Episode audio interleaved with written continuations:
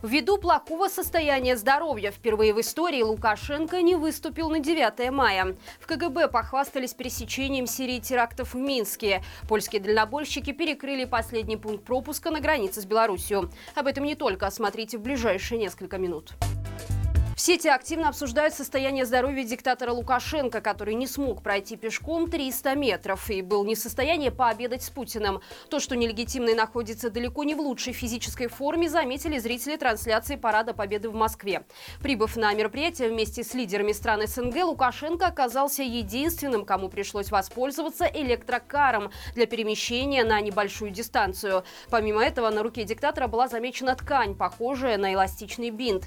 Отметим, что сразу после парада нелегитимный улетел в Минск, отказавшись от традиционного обеда с кремлевским лидером. В столице он также принял участие в параде, однако в этот раз впервые в истории его правления граждане не услышали речь диктатора на мероприятии. Вместо Лукашенко выступил министр Хренин, пригрозивший дать священный отпор тем, кто посягнет на границы белорусского государства. Примечательно, что госпропагандисты, которые некоторое время никак не комментировали информацию о состоянии нелегитимного, к вечеру 9 мая все же высказались. В одном из провластных телеграм-каналов сообщили, что Лукашенко подхватил заразу. Польские дальнобойщики 9 мая начали блокировать движение грузовиков на пограничном переходе Корощен-Козловичи. Это единственный таможенный терминал, через который сейчас могут проезжать фуры. Также продолжается протест у пропуска Дарахуск на границе с Украиной. Ранее сообщалось, что фуры там блокируют движение въезжающих дальнобойщиков и пропускают по одному в час, из-за чего сильно растет очередь. Организаторы акции рассказали, что блокадой погранперехода они пытаются противодействовать недобросовестной конкуренции транспортных компаний с белорусским и российским капиталом. По данным польских перевозчиков, в стране в прошлом году было зарегистрировано более двух тысяч таких компаний, из-за чего упали тарифы и появилась недобросовестная конкуренция. Также они уверены, что белорусы и россияне таким образом обходят санкции. Польские транспортники требуют запретить въезд в Польшу полуприцепом из Беларуси и России, приостановить деятельность компаний, эффективно учрежденных в Польше, а также ограничить льготы для перевозчиков из Украины. Организаторам разрешили проводить акции до 9 июня. Пограничники устраивают дополнительные досмотры на въезде в Беларусь из Литвы через Каменный Лог. Об этом сообщили читатели портала «Зеркало». Особое внимание уделяют украинцам и тем белорусам, кто числится в базе «Беспорядки». У людей спрашивают об их участии в протестах и о цели визита в Евросоюз. Один из пассажиров рассказал, что также проверяли телефоны, при этом их на некоторое время уносили в другое помещение. По его словам, после такой проверки он обнаружил, что на смартфоне появились новые сервисы, которые он не установил останавливал. Другой очевидец рассказал, что водитель автобуса при посадке попросил тех, кто участвовал в протестах, садиться в числе первых, потому что их дольше проверяют.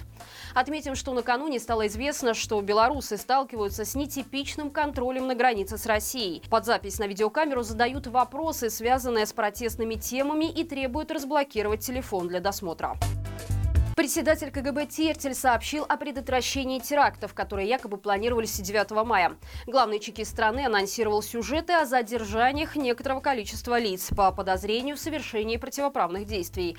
По его словам, это молодые люди, которые вступили уже почти в ад. Вслед за этим выступлением на ГосТВ показали ролик с громким названием «Убойная посылка». Как украинские спецслужбы готовили теракты на День Победы. Из него следует, что очередное громкое дело связано с некими посылками со взрывными взрывными устройствами, замаскированными под бытовые вещи. На кадрах видны молодые люди, которые сообщают, что их использовали в темную. Примечательно, что этот сюжет очень похож на историю с кремлевским военкором Татарским, где также фигурировали замаскированная взрывчатка и завербованная украинскими спецслужбами студентка. Однако, в отличие от силовиков из дружественной страны, белорусская КГБ отчиталась о работе на опережение, в результате которой ни один пропагандист не пострадал. Вместе с тем в комитете напомнили об эскалации обстановки по периметру страны. Лукашенко передал украинским детям, которых вывезли в Беларусь с оккупированных территорий Украины, подарочные наборы с едой. В сюжете на ГосТВ рассказали, что маленьких украинцев доставили в нашу страну по проекту союзного государства при поддержке фонда Алексея Талая. Среди них оказались дети из Донецкой и Запорожской областей. Их разместили в одном из оздоровительных лагерей Солигорского района Минской области. Последний день второй смены Алексей Талай вручил маленьким украинцам подарки с подворья Александра Лукашенко. В него вошли мед, мед, соки и морсы, шоколадки под маркой «Президент» и зачем-то картошка.